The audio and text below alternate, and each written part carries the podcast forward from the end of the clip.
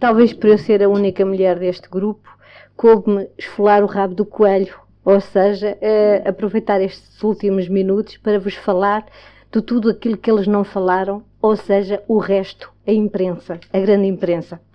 Isto é extremamente difícil, uh, não só porque realmente o tema é muito vasto, o tempo é muito pouco, mas também porque, naturalmente, cada pessoa uh, tem uma vivência um pouco particular, consoante o órgão de informação Uh, em que estava colocada e a sua própria visão das coisas.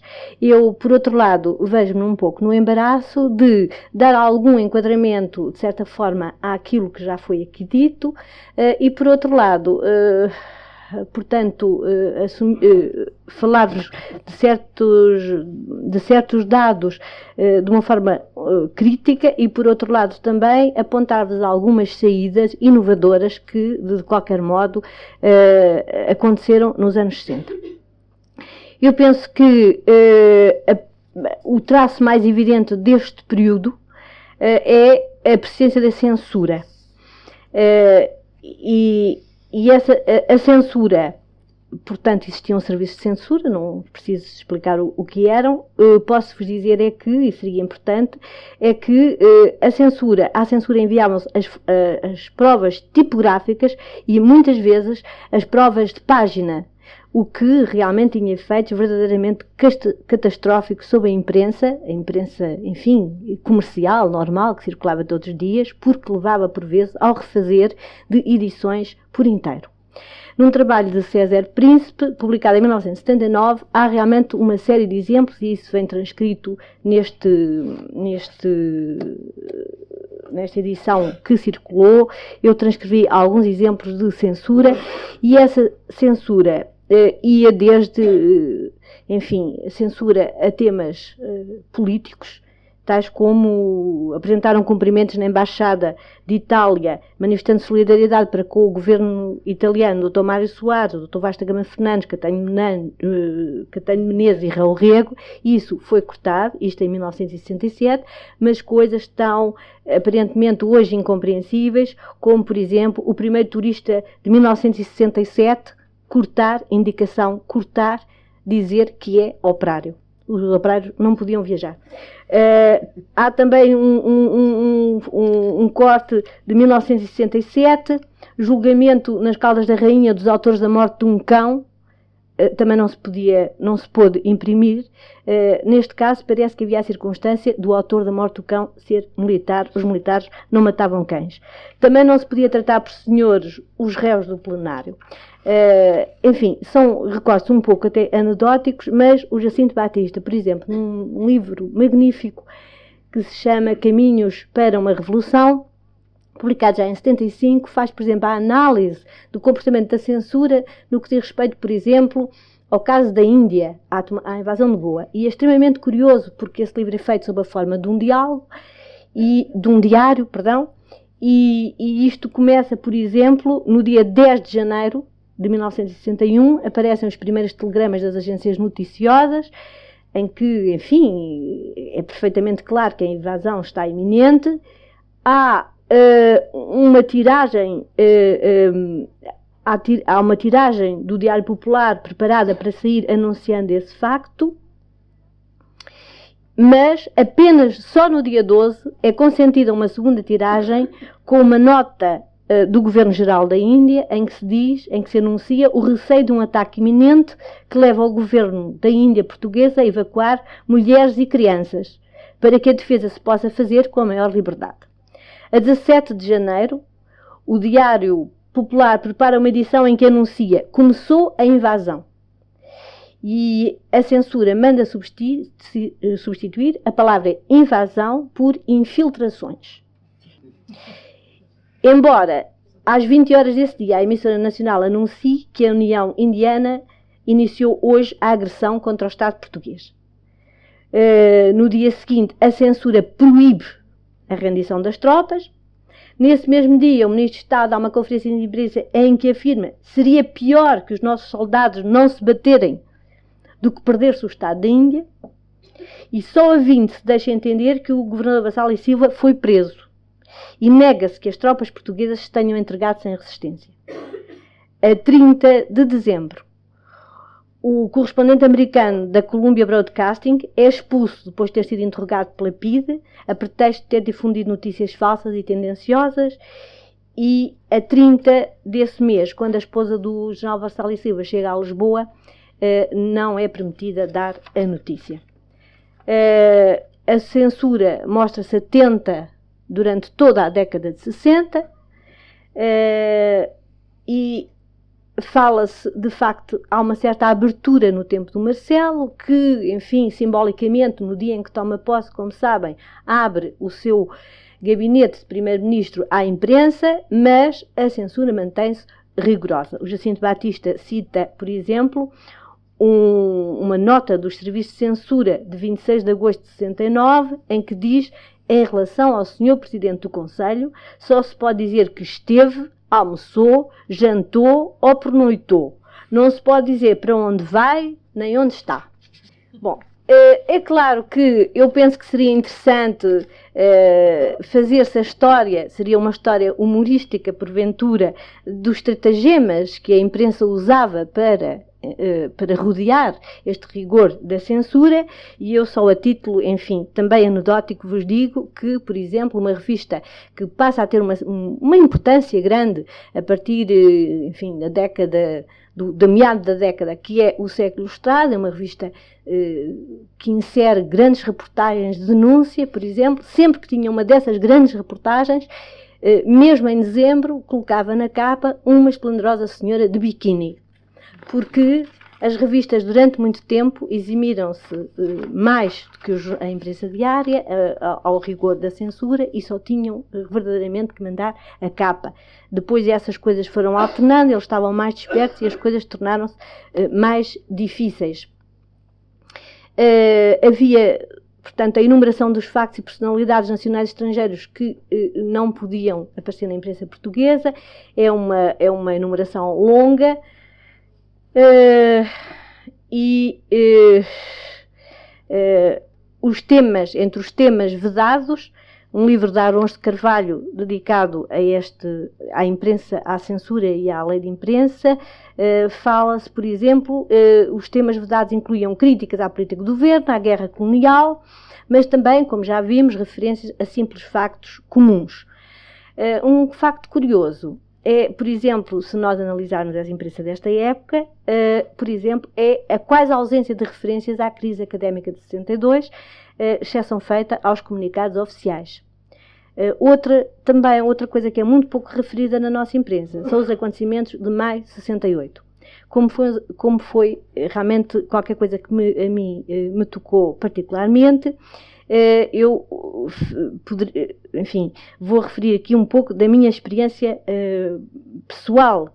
Eh, eu interessei-me por, este, por estes acontecimentos e um ano depois fiz um trabalho em França, fiz, tentei fazer um balanço do que se tinha passado em maio de 68. Uh, voltei e tentei, evidentemente, publicar esse, esse trabalho. Tive a maior dificuldade.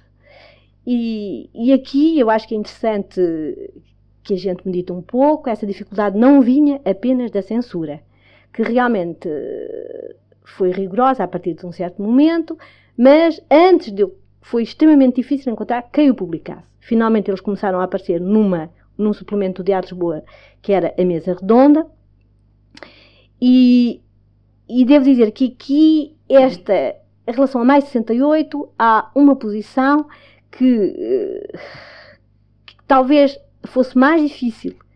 Uh, nós não tínhamos acesso aos jornais de direita, os jornais de direita também suponho que também não se interessariam muito por estes acontecimentos. Uh, a verdade é que o corte era de tal maneira absoluta que nós também não tentaríamos, nem, nem, nem nos interessaria, mas da parte da esquerda havia um total desinteresse porque aquilo se tinha passado em mais de 68. Dizia-se que se tratava-se de uma brincadeira de meninos ricos, que não tinham nada de revolucionário, porque nessa altura as classes revolucionárias eram os camponeses e os operários, que um dia haviam de fazer a insurreição geral, e como realmente as lutas estudantis não eram consideradas revolucionárias, eh, da mesma maneira que se subestimava na época os próprios movimentos académicos de 62, da, mesmo, na mesma, da mesma maneira tinha muito pouco acolhimento esses trabalhos sobre maio de 68. Referenciando, voltando um pouco à censura, há quem diga, bom, era estúpido, era um. Eu penso que não. Aliás, há trabalhos recentes bastante interessantes sobre a ação da censura nesta época. Eu penso que a censura não foi um instrumento estúpido, mas foi sim eh, um meio, um instrumento indispensável à construção de uma imagem de um país em paz consigo próprio, sem agitação política ou sindical, sem drogas, sem pobreza, sem doenças, eh, sem violações, sem incestos, sem suicídios, com muito poucos crimes. O mundo era um pano de fundo contrastante de que convinha destacar tudo o que prejudicasse eh, o que se definia como a nossa maneira de ser e de viver do Minho às paragens longínquas do, do, do Oriente. O, o Jacinto Batista diz: a censura vista agora com a serena objetividade de quem observa um corpo inerte, um cadáver, pesava mais pelo que significava como sistema inibitório do que pela ação restritiva que efetivamente exercia.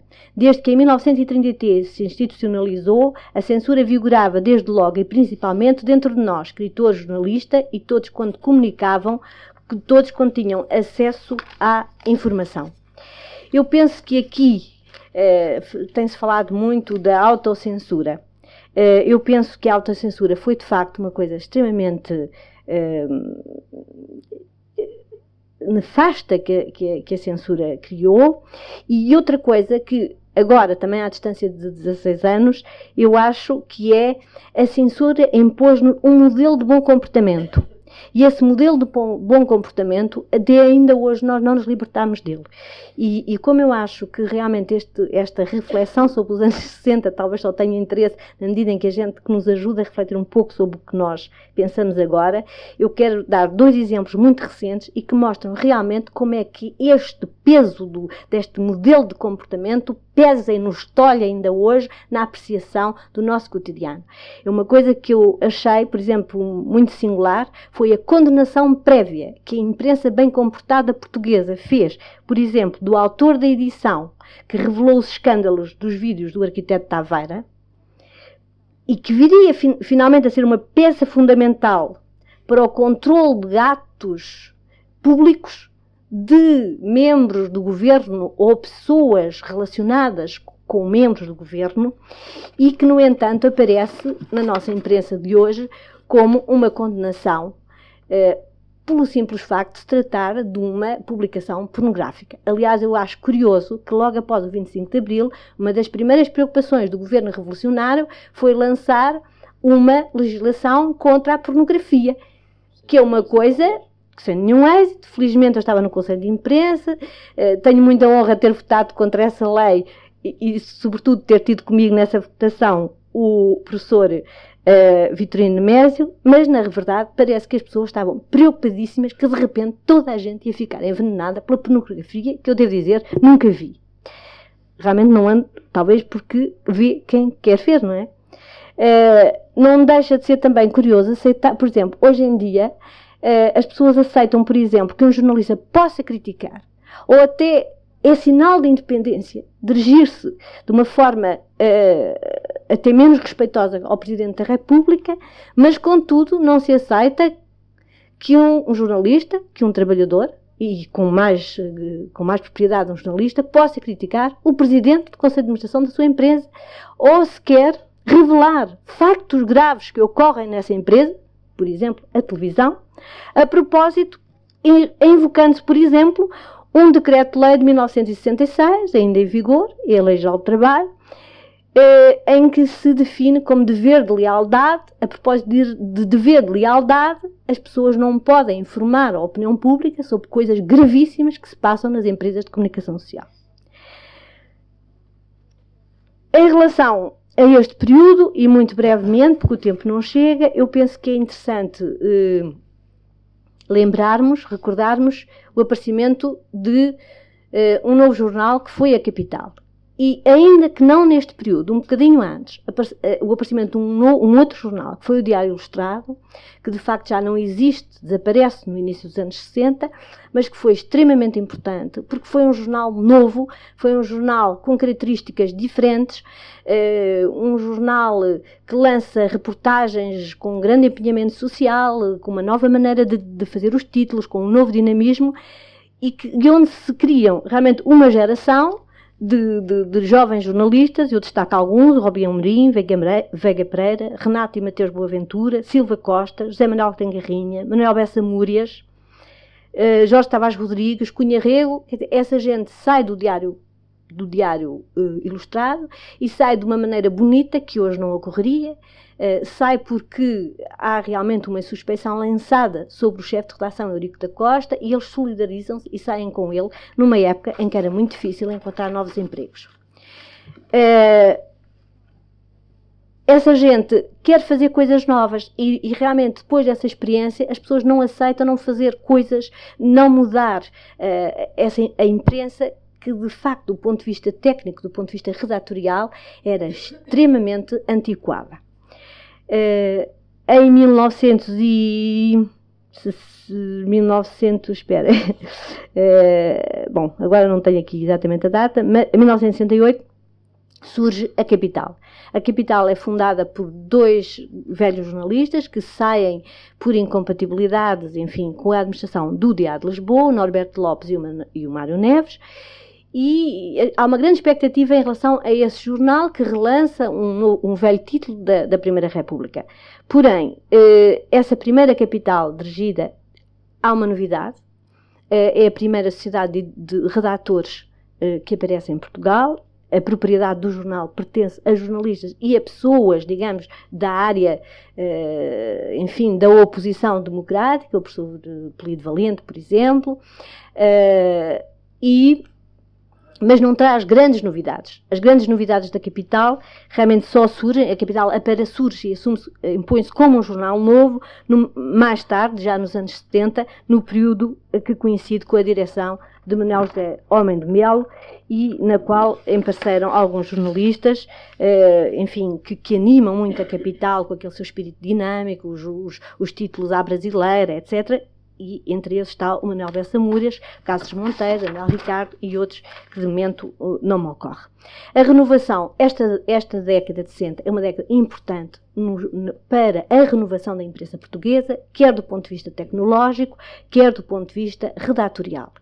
E essas grandes transformações dão-se fundamentalmente em dois jornais uh, diários que é o Diário Popular, com o Francisco Balsemão. Balsemão entra em 1963 para o Diário Popular e vai remodelar totalmente aquele jornal que ele define como um jornal a meio termo, que era um jornal de características populares, mas ele concebe uma imprensa popular de grande qualidade. E, e ele concebe um jornal todo ele organizado em função da informação. A informação não é um pretexto para ganhar dinheiro no jornal através da publicidade, a, a informação em si é um objetivo do próprio negócio. Isto traduz-se no Diário Popular, não só pela renovação do quadro redatorial, eh, subida substancial de salários, dignificação do trabalho do jornalista, como em medidas concretas que vão desde a, a, a organização de um arquivo dos recortes da censura, reorganização do centro de documentação, criação de secções, instalação de um telex, etc. Uma coisa que eu não posso deixar de assinalar é que realmente deve-se a Francisco Balsemão a abertura das redações dos jornais às mulheres. Eh, eu fiz parte desse grupo de pioneiras com a Maria Virginia Aguiar, a Maria Armanda Paz, a Margarida Silva Dias e logo secundadas eh, no Diário de Lisboa, com a entrada da Antónia de Souza na redação. Parece uma coisa de sumenos, não foi. Eu penso que este foi um dos aspectos verdadeiramente revolucionários desta época. Eh, no Diário de Lisboa vai dar-se, inicia-se aí uma primeira revolução tecnológica, que eu não vos vou cansar a explicar o que é que foi, mas que enfim foi com a introdução da impressão offset e a composição a frio, permitiu tudo isso, digamos, fazer um jornal muito mais moderno.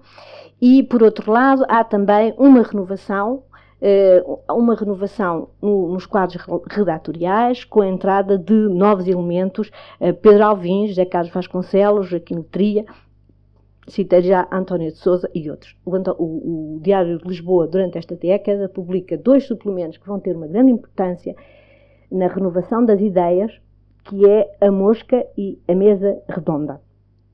No século, entretanto, eu acho que eh, também não se pode esquecer, vai acontecer qualquer coisa de, de, extremamente inovador que as pessoas hoje, de facto, terão, porventura, um pouco esquecidas, mas que se traduz na entrada eh, na Sociedade Nacional de Tipografia de um homem de uma extrema, de uma, extremamente criativo. Foi talvez um dos grandes criadores da imprensa portuguesa que era o engenheiro Eugênio Martins. O Eugênio Martins era um homem relacionado com a família Pereira da Rosa, através de laços de casamento, e Eugênio Martins concebe a renovação tecnológica e redatorial de toda, de, de toda, de toda a empresa. Uh, isto traduz-se no plano, a renovação tecnológica que se faz com a introdução eh, de sistemas de composição a frio, impressão offset e, sobretudo, uh, uma máquina de seleção de cor que foi a primeira a ser usada no país e que permitiu a publicação de revistas uh, a cor. Isto tem muito a ver, evidentemente, também não, não tenho tempo para vos explicar, mas enfim, só recordar que isto tudo está muito ligado. Há um boom da publicidade que busca suportes de publicidade a cor e, naturalmente, que é isso que possibilita eh, quer dizer, isso pressiona o aparecimento destas revistas. Mas, por outro lado, o facto destas revistas eh, serem possíveis pelo suporte de publicidade e também porque a tecnologia instalada na Sociedade Nacional de Tipografia permitia, de facto, a sua feitura e, e para vos dar uma ideia, era, foi possível, a partir destas renovações, eh, hum, compor, imprimir e distribuir em 24 horas uma revista, coisa que hoje é totalmente impossível. Uh, isto permitiu, de facto, uh, agir e atuar muito mais em termos sobre a opinião pública.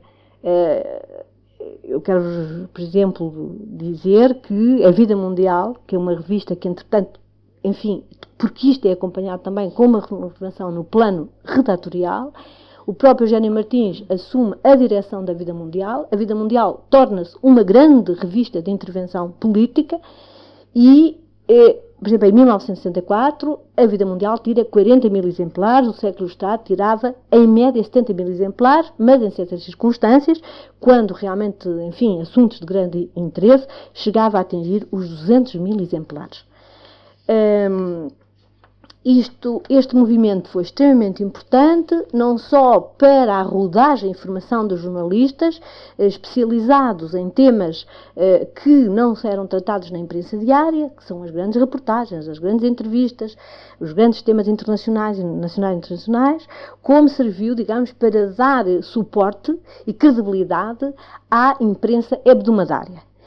Isto era extremamente importante, isto foi uma grande renovação, tão grande se, que, por, que se recordarmos que eh, o Sindicato de Jornalistas, por exemplo, não considerava jornalistas as pessoas que não que só considerava jornalistas as pessoas que trabalhavam nos jornais diários.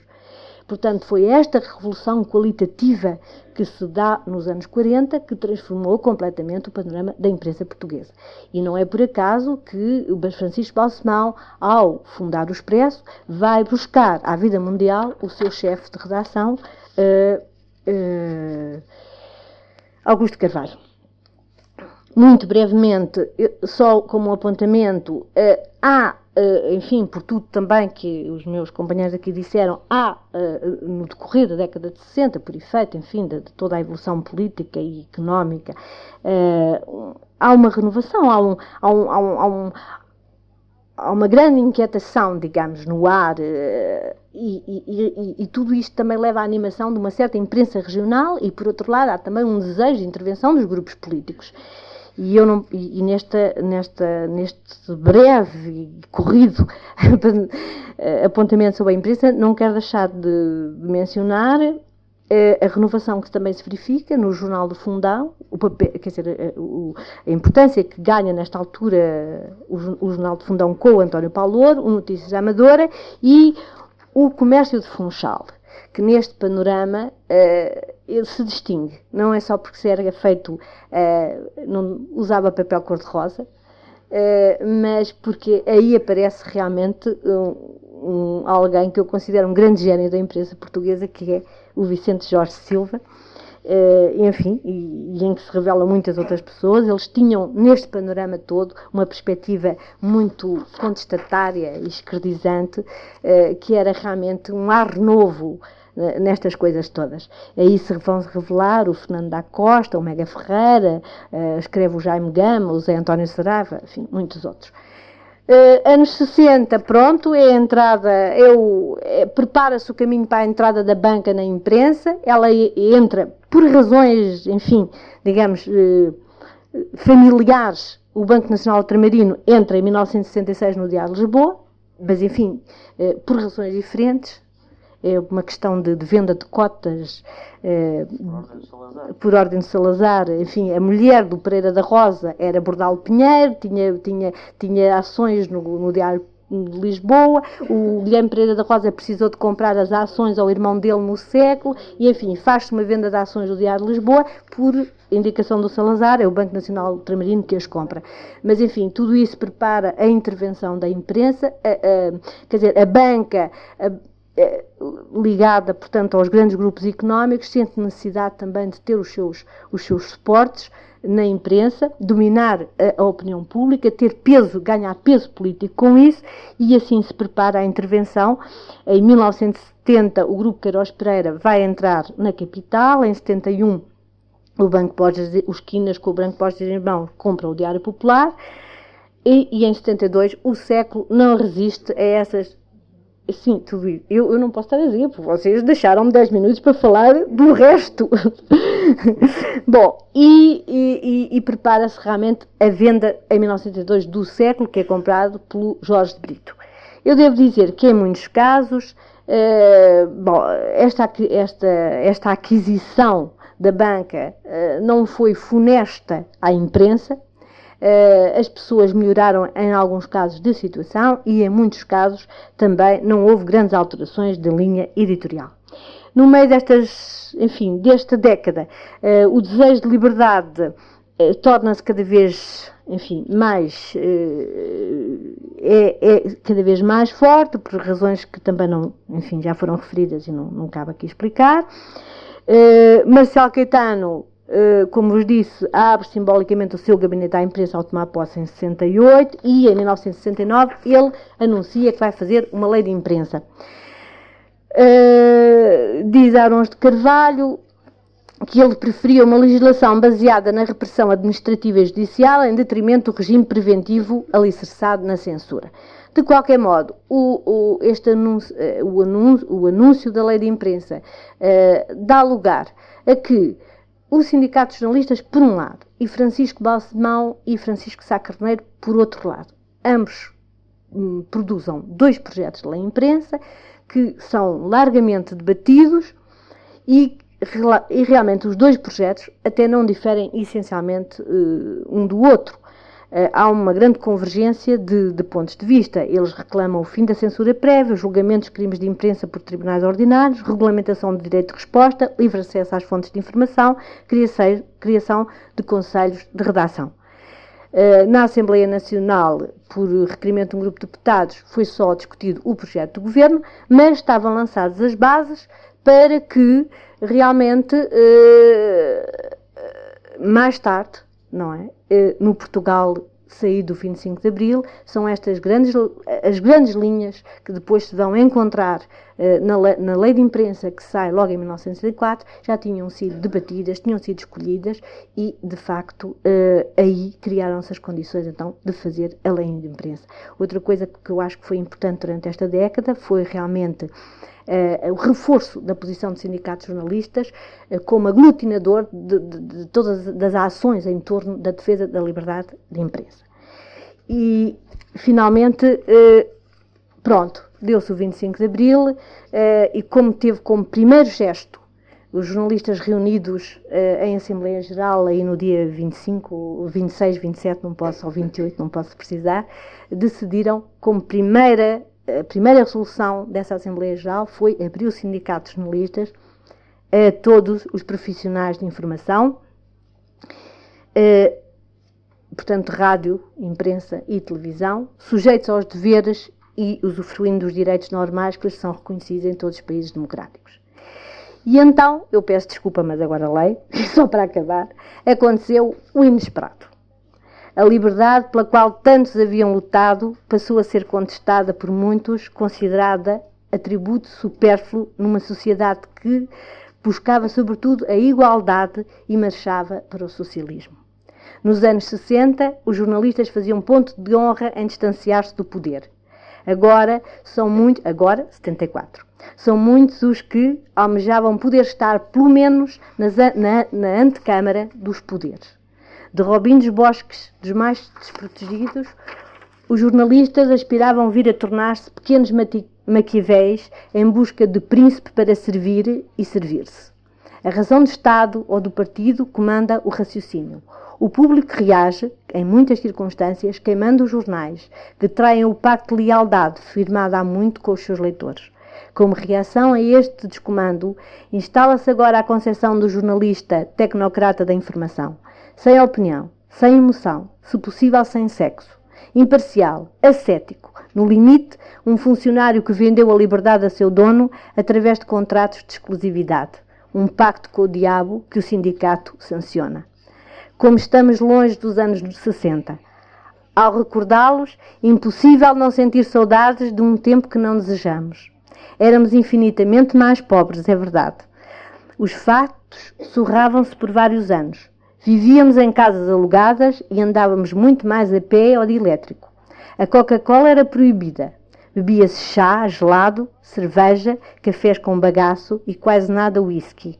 Fazíamos piqueniques no 1 de maio e poupávamos para ir uma vez por ano, pelo menos, a Paris, ver filmes censurados, viajando na terceira classe do Sud Expresso. Já não sonhávamos com os amanhãs que cantam, mas continuávamos a pensar que no futuro a liberdade e o prazer se conjugariam numa terra amena, justa, pacificada. Muitas coisas aconteceram nestes 30 anos. Aprendemos que a liberdade de imprensa não se conquista de uma vez, mas se gera num, num exercício cotidiano de vontade de pessoas livres. É difícil, mas vale a pena. E, sobretudo, não há alternativa. E aí caberá retomar o velho sonho, inscrito nas paredes da Sorbonne em maio de 1968. Somos realistas, pedimos o impossível.